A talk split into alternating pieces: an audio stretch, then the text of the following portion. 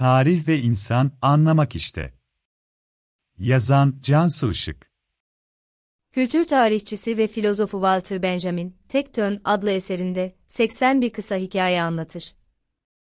Deneysel bir formatta yazdığı 81 kısa hikayede, nesnelerin, mekanların, yaşama ve yaşadığı yere ait anlamlandırmaların notlarını, şimdiki zaman diliminde yabancılaşma mefhumu gibi kendi dinamiklerimizi yeniden sorgulamamıza neden olan kişisel anlatımlara yer verir. Franz Kafka'nın metaforik denemeleri ve John Berger'in ise görmeye dair metinlerinin deneysel içeriği gibidir. Gündelik hayata dair bu anlayışlar, kültüre dair keskin bir eleştiriyi de beraberinde getirir. Benjamin'e göre, modern toplum yalnızca olumsuz bir taklittir. Nostalji, Svetlana Boym'un ifade ettiği, 21. yüzyılda geleceğe dair, fütürist, bir varsayımla açılır.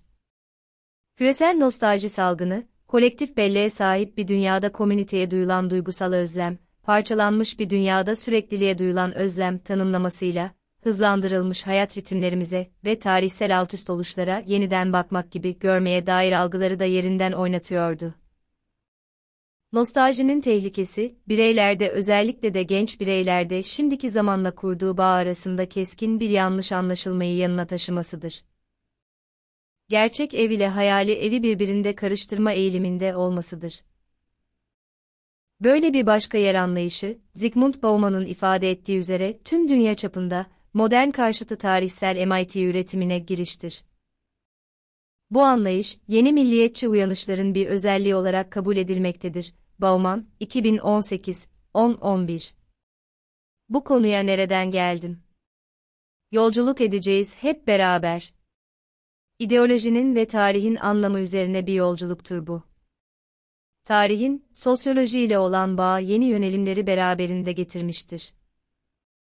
Bauman'ın ileri değişim oluşumları olarak adlandırdığı aşkın ideal, insani ihtiyaçlarla, düşlerle ve arzularla, iktidar ile siyaset arasındaki uçurumun genişlemesinden sonra, daha uyumlu bir toplumun tasarlanması ve inşa edilmesi yoluyla insani mutluluğa kavuşmayı da içerir. Bauman, 2018, 18 Örneğin, Feyerabend'in yönteme karşı eseriyle öngörüyle, yöntem konusunda, açıklamadan yoruma dönüş ve çoklu bakış açılarının benimsenmesi ve teşvik edilmesi gerçeğinin ortaya çıkmış olmasını hatırlatır. Sosyolojik pratikler çeşitliliği bu aşamada yeni duyarlılıkları, örneğin, tarihsel sosyolojide tek yöntem anlayışının, özellikle tarihsel açıklamanın doğası konusundaki görüşün çökmesi konusunda anlayışların farkındalığına işaret eder. Bu bağlamda tarihsel sosyolojide eski büyük boy teori geleneği Charles Tilly, Theda Skocpol, Barrington Moore ya da kültüre dönüş gibi söylemelere mikro yönelimlerden bahsedilirken, M. Hector 1992 ve E. Kiser 1996 bu tartışmayı ilerletmişlerdir. Onlara göre tarihsel sosyolojinin uygun bir açıklayıcı bir bilim olabilmesi için, makro ve uzun dönemli süreçlere odaklanan eski geleneğin konularının, ilgilerinin empirik genellemeler yapmaları için açıklamaya odaklanan daha uzman bir sosyolojik yaklaşımın önemsenmediğinin altını çizmiş olmalarıdır. Bu tartışma ise, tarih ve sosyolojinin oldukça farklı aşamaları ve araştırmaları olduğunu savunan John Goldthorpe'un 1991 makalesine yansımıştır. Sizler için bu makaleyi İngilizceden Türkçe'ye çevirdim.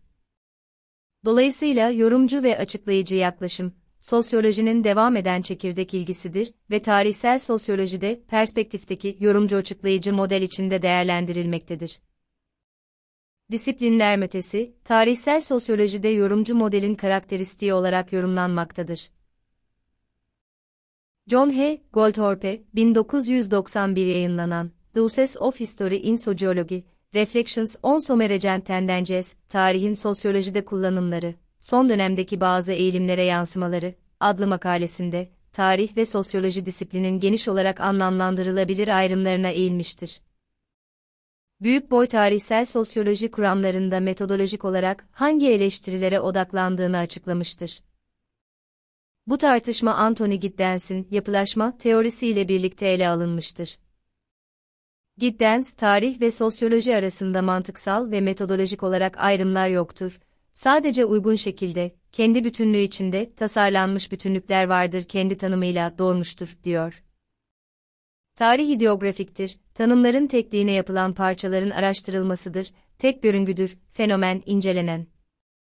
Buna rağmen, İngiliz sosyoloji topluluğu beklentilerini anlatanlardan biri de, Kate Joseph, bu süreç içinde sosyal bilimlerin bu düşüncelerin hizmetinde beklemesinden sıyrıldığını vurgular. Özellikle de pozitivizme karşı eleştiriler gelince, 1960'lar ve 1970'lerde politik radikalizm ve entelektüel muhafazakarlık, geleneksellik arasında sahne olan yeni ruh hali tartışmalarıyla sonuçlanmıştır. Goldthorpe'nin bu eleştirilere ve tartışmalara ilk katkısı, tarih ve sosyoloji üzerinde süren ideografik ve nomotetik disiplinler arasındaki ayrımlara yapılan eleştirideki vurgudur. Goldthorpe, sosyologların her zaman teori üretebilmeye umut ettiklerine inanmıyor, bahsedilenler geniş ölçüde tarih ötesi türlerdir.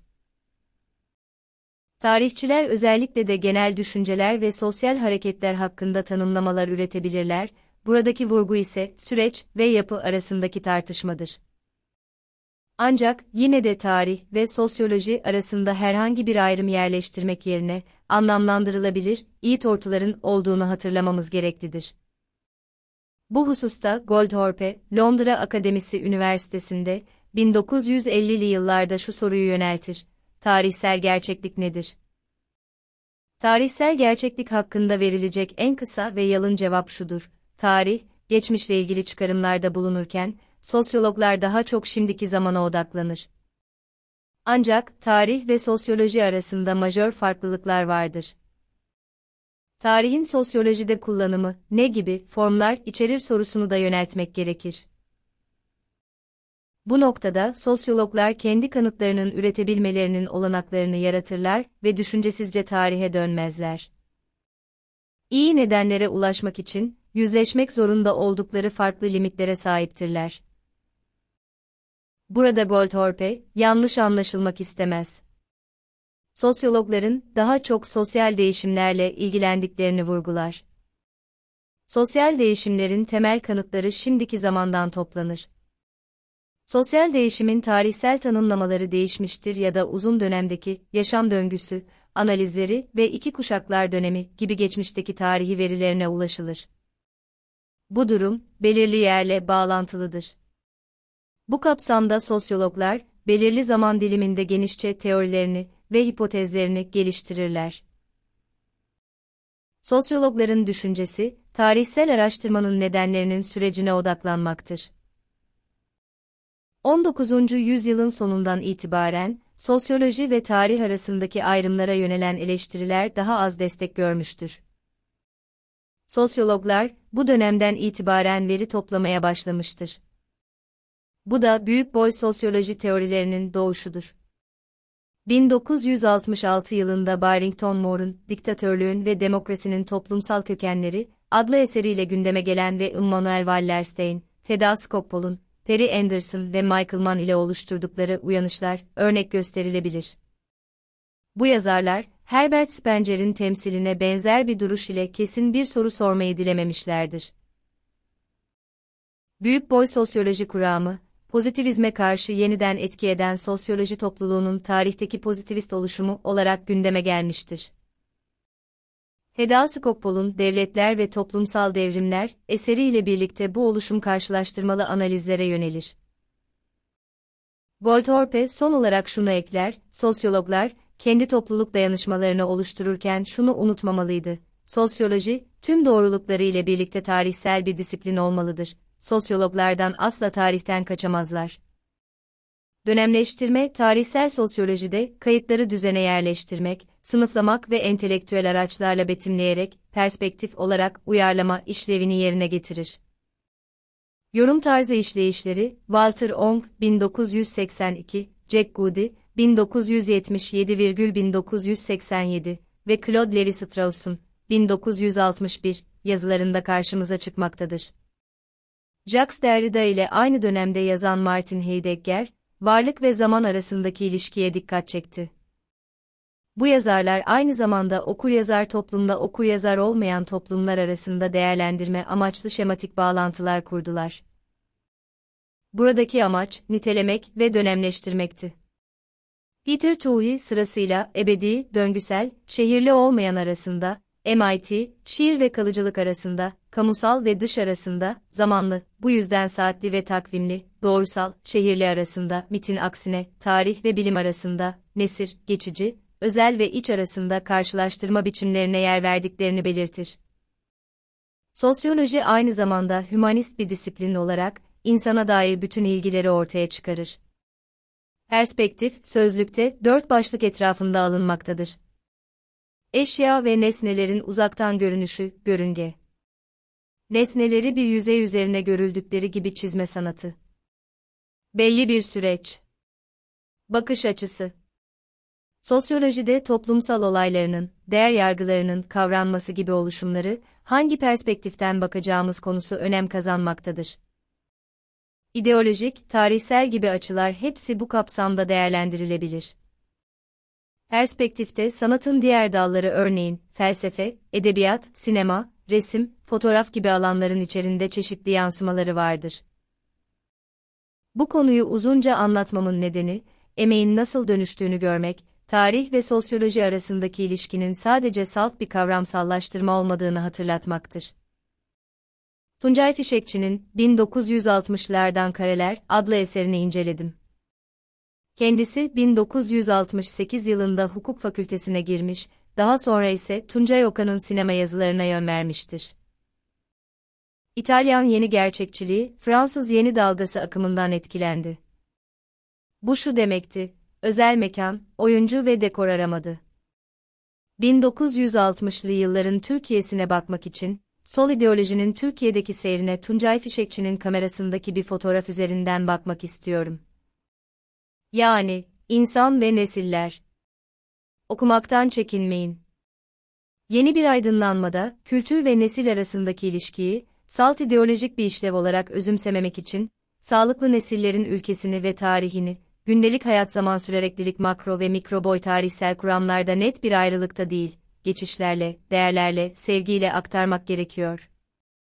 Aksi ise, tarihsel süreçte bağnazlığa, dogmalara yol açabilir. Devlet-millet ilişkisinde ülkesi, kendisiyle, aydınıyla ve devletiyle ve dünyayla barışık olmak için dogmalara bağlı kalmaya değil, aydınlanmaya ve üretmeye çalışmalıyız. Tarihin sonu, son insan denilen bu süreç, ideolojilerin çatışması, ideolojilerin eklemlenmesi değildir. Tarihin insan denilen varlığının süreçte etkin olması ve tarihin kendi kötümserliğinden yani total ideolojilerden kurtulması demektir. Emeğin dönüşümü, haysiyet meselesi ise anlam yolculuğundadır. Anlamak işte.